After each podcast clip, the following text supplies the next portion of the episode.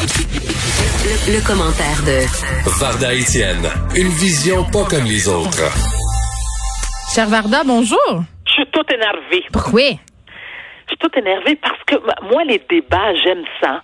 Puis avec tout ce qui se passe maintenant, écoute, j'attends impatiemment, exactement comme il y a deux semaines, je suis prête, popcorn, chips, deux litres de thé glacé, mon téléphone, mon mon euh, mon écran d'ordi, euh, FaceTime, Facebook, Messenger, Instagram, tout en même temps. Je parle à tout le monde en même temps. Je te jure, j'ai l'impression, j'ai l'impression d'être dans les bureaux de CNN. Mais c'est parfait. Ça, ça nous fait quelque chose à faire. Non, mais c'est tellement intéressant. Est-ce que tu vas le regarder, Jen? Ce soir? Oui. Euh, non. Mais pourquoi? Mais parce que tu vas me le résumer demain. Ben oui, mais c'est quand même mais ton non, pas job vrai. d'animatrice toi qui es une femme euh, intelligente, ah, tu me dis, tu me dis comment faire ma job. Non, euh, en fait, euh, j'ai- non, j'ai pas le goût de l'écouter moi le débat ce soir. Je vais, je vais écouter euh, des résumés du débat parce que je vais te dire la raison. C'est c'est une raison euh, émotive. C'est parce que mes enfants reviennent de chez leur père ce soir, puis ça fait longtemps que je les ai pas vus.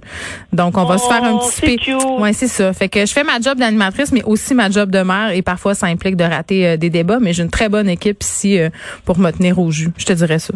Mais écoute, c'est une, c'est- pas une bonne excuse parce que comme moi, hein, je veux dire comme toi plutôt, mes enfants aussi reviennent le mercredi. Ça fait deux jours que je les ai pas vus, donc je- moi je peux les garocher dans au sous-sol puis leur dire maman est occupée. Alors parlons de choses plus sérieuses. J'ai écouté, j'ai écouté ton entrevue avec. euh, avec la présidente euh, de l'ordre des sexologues, Madame Joanie Eppel, et j'ai trouvé ça très intéressant parce que vous avez abordé le, le sujet de l'inconduite sexuelle de la part d'un professionnel. Je te pose la question, Geneviève. Est-ce que toi, t'es pas obligé de répondre si ça te concerne personnellement, mais est-ce que tu as des, des gens dans ton entourage, des amis ou des connaissances qui ont, elles ou ils, ont déjà été victimes euh, de- d'inconduite sexuelle de la part d'un professionnel? Mais quand on dit un professionnel, ça veut dire. Euh... Un médecin, Ouais, un, c'est ça là. euh, un avocat, peu importe. Ben moi, j'ai jamais eu dans mon entourage des gens qui ont été victimes de gestes, mais est-ce qu'une ambiance weird, bizarre, des messages Facebook inappropriés, euh, juste à la limite là, euh, ça, j'ai vu ça, j'ai vu ça, puis j'en ai, je l'ai déjà vécu aussi personnellement.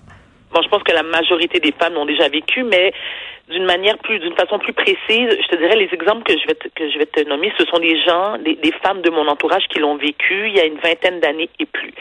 Par exemple, j'ai une copine qui était à son premier trimestre de grossesse, qui écoute, qui avait le même gynécologue depuis des années, et c'est lui qui s'occupait. Elle, elle avait accouché quand même de son, attends, c'est le deuxième, oui, je pense que c'était son deuxième enfant, son deuxième fils.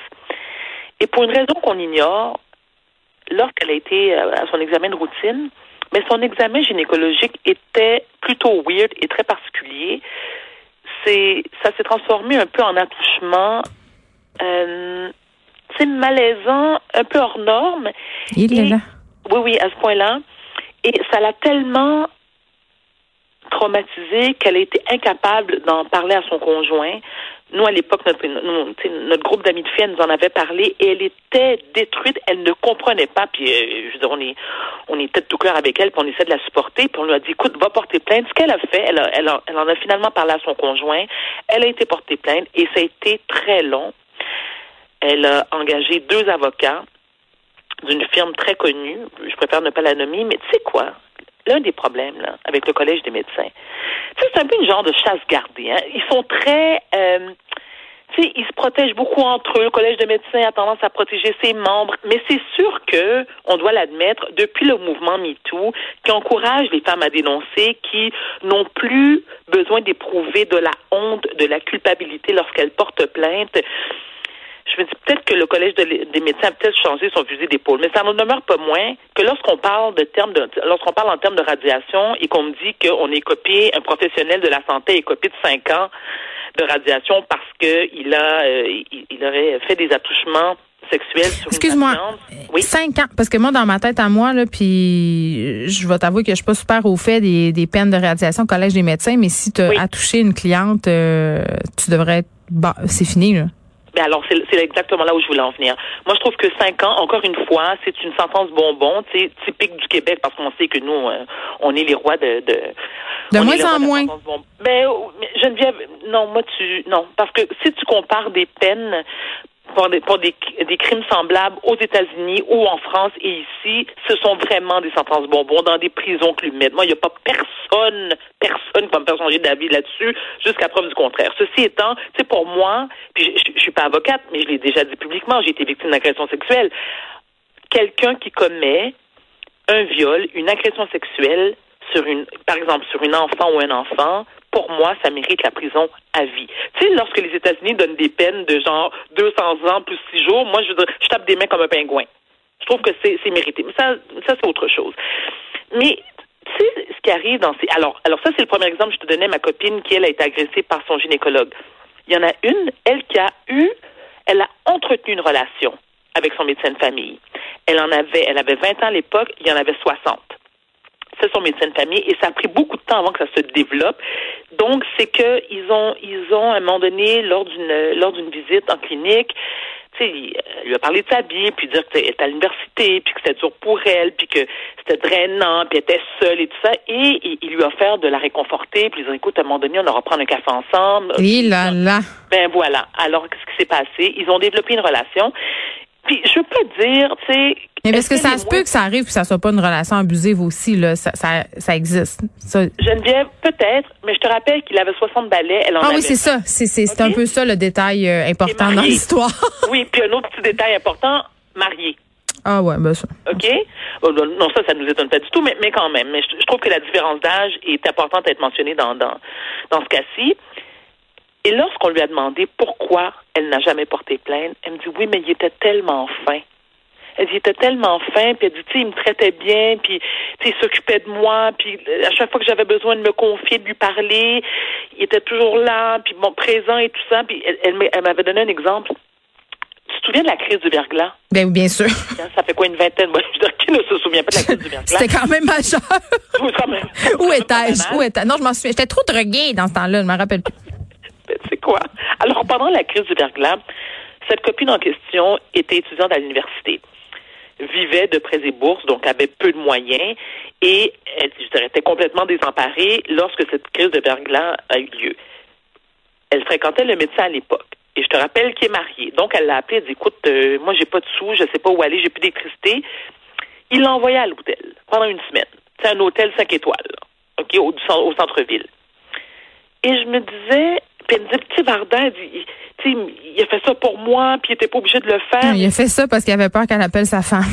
Mais, ou, ou qu'elle le dénoncer, parce qu'elle, elle l'a ouais. jamais vu comme étant, tu sais, OK, c'est peut-être pas une agression, c'est-à-dire, c'est important de nuancer ici, c'est peut-être pas une agression sexuelle. Non, elle était consentante. Elle était consentante, mais on s'entend-tu que... C'est un abus de pouvoir. C'est un abus, exactement, c'est un abus de pouvoir. Et Puis attends, attends, Varda, j'ai envie de dire, parce que c'est important pour la discussion, là, que la, le consentement, le dos large, on peut en parler. Une, une personne qui est en abus de pouvoir ou qui est très en pouvoir par rapport à toi, qui a un pouvoir décisionnel sur ta carrière ou encore qui est en position d'autorité, ben tu peux te faire croire que tu es consentante bien longtemps, mais ça reste problématique. C'est comme un, c'est un faux choix finalement. Exactement. Tu sais, combien de fois on a entendu, parce que ça arrive quand même plus souvent qu'on le pense, des gens qui sont qui, qui, sont en dépression ou qui souffrent de maladies mentales, qui sont euh, qui ont été abusés par leur psychiatre. Et là, le, ben oui, ben oui, c'est arrivé. Parce que je te dis, c'est très subtil, c'est très insidieux.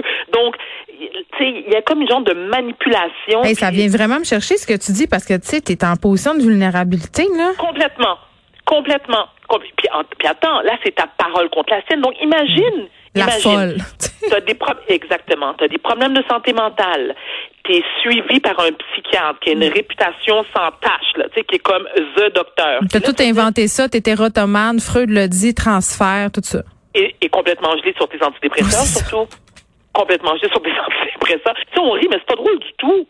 Alors, depuis lundi dernier, il y a ce nouveau site en ligne, Inconduite, avec un s.opsq.org et tu peux aller euh, faire un signalement si tu as été victime d'inconduite sexuelle. Bon, là, la question à 10 000 parce que le site est en, est en est disponible depuis lundi, donc depuis avant-hier. Lorsque tu portes plainte, il arrive quoi après?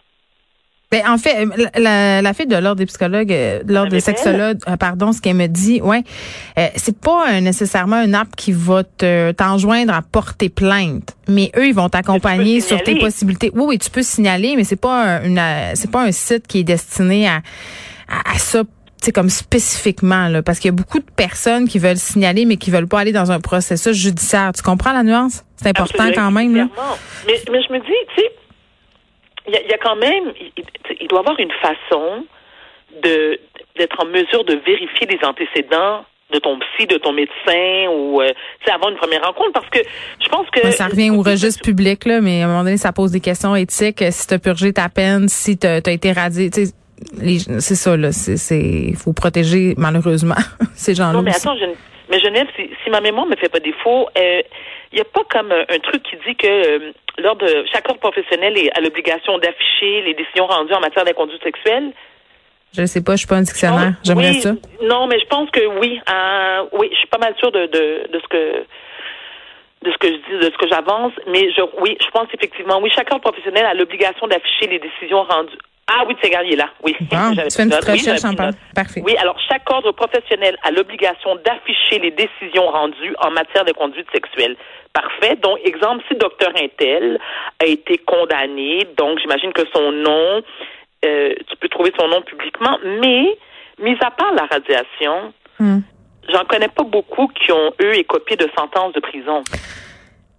Non, hey, euh, Varda, je t'arrête un petit peu. Il y a une nouvelle qui vient de tomber, puis ça, ça va t'intéresser. C'est un peu euh, en lien avec ce dont on parle en ce moment. Éric Lapointe euh, vient de plaider coupable de voie de fait.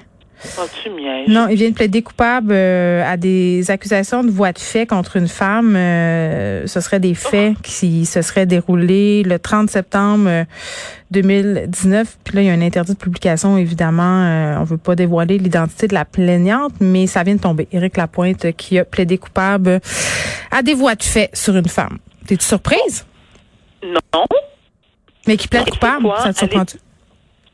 Ben, tu sais, ça me surprend, oui et non. Ça me surprend dans le sens que euh, la majorité des hommes qui sont violents et euh, envers les femmes euh, ont tendance à nier ou à minimiser la gravité des gestes mm. commis. D'autre, d'autre part, je crois que si il a décidé de plaider coupable, il va avoir des de preuves contre lui. Ben ça, puis aussi ne pas ne pas faire déballer sa vie dans un procès. Oui, mais la vie d'Éric Lapointe, tu sais, je veux dire, encore une fois, je veux dire, je, je peux rentrer dans les stéréotypes, là, mais tu sais, le rocker, tu sais, euh, qu'il a des problèmes de dope dans sa vie, qu'il a des problèmes de boisson, pis c'est rock and roll, parle Faut lire La femme qui aimait trop. si on veut tout savoir sur sa vie. Oups. non, mais c'est pas lui, là. Non, pas non, lui. je sais, non, je sais, faut pas rire de ça, mais mm. écoute, je, je c'est dur. Moi aussi, hey, je l'ai souligné. J'ai signé des passages je l'ai lu et relu quand je braillais ma vie. C'est comme, oh my God, je peux pas croire, je suis dépendante affective. C'est extrêmement, c'est, c'est Billy, Billy Spade. Billy Spade. Exact. Allez lire ça. C'est une anthologie de la littérature québécoise psychotronique. Moi, je souligne des bouts euh, au crayon marqueur, puis ça m'arrive de les relire quand je fais le pas pour rire. En tout cas. Mais rapidement, Geneviève, si tu me permets, tu sais ce qui est, ce qui est encore plus désolant, malgré le fait qu'Éric Lapointe a plaidé coupable, mm-hmm. il y a encore des femmes qui vont le supporter. Il y a encore des femmes qui vont dire. Et c'est ça qui Mais me Même chose pour Éric Salvaille, même chose pour plein de personnalités connues, euh, Louis C.K. aux États-Unis. Tout le monde. Je te dis, ça provoque chez moi des crises sévères d'érythème fessier, des nausées profondes. Écoute, le cœur me lève, j'ai goût de battre tout le monde. Je trouve ça vraiment dommage. Mais tu comprends pas le processus derrière ça parce que moi aussi ça me choque puis en même temps euh, je me faisais la réflexion suivante cet été quand on a eu tout ce mouvement de dénonciation Varda et que je voyais des gens que j'aimais dans ce mouvement-là être dénoncés, des amis même, des gens proches de moi puis je voulais pas y croire. Fait que je comprends le mécanisme de défense qu'on a quand une personnalité publique qu'on aime est poignée dans tourmente comme ça. Tu sais, je comprends qu'il y a des gens qui continuent à supporter. À un moment donné, quand il y a 20 témoignages, décrochent. Ben voilà, c'est là où je voulais en venir. Mais je comprends le mécanisme. Mais tu, sais, par exemple, si tu prends quelqu'un, écoute, ça, c'est, un, écoute, c'est un débat que j'ai eu longtemps avec les membres, certainement de ma communauté. Je parle de la communauté noire, bien sûr.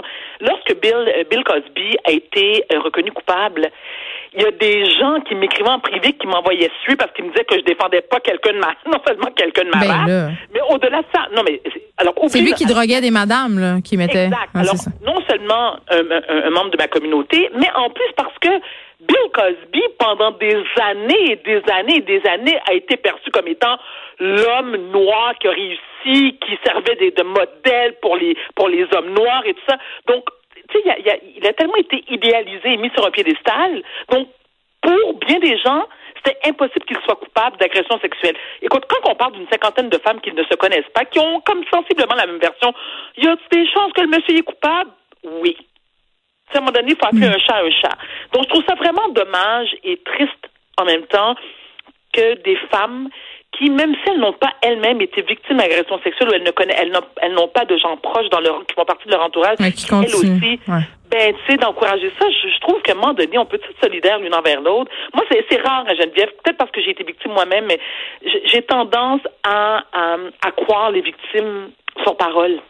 Ouais, ben. Parce que, ça prend, ça prend beaucoup de courage. À moins que t'as vraiment, euh, t'as vraiment des problèmes dans la tête, là. Ouais, puis je pense qu'on sait que le nombre de fausses dénonciations, là, c'est un pourcentage très, très bas. Puis on est toujours en train exact. de ramener cet argument-là, euh, ce qui est, à mon sens, euh, une erreur et ce qui fait foi d'une démagogie sans nom. Varda Étienne, merci. On se reparle demain. Merci à toi, Geneviève. À demain. À demain.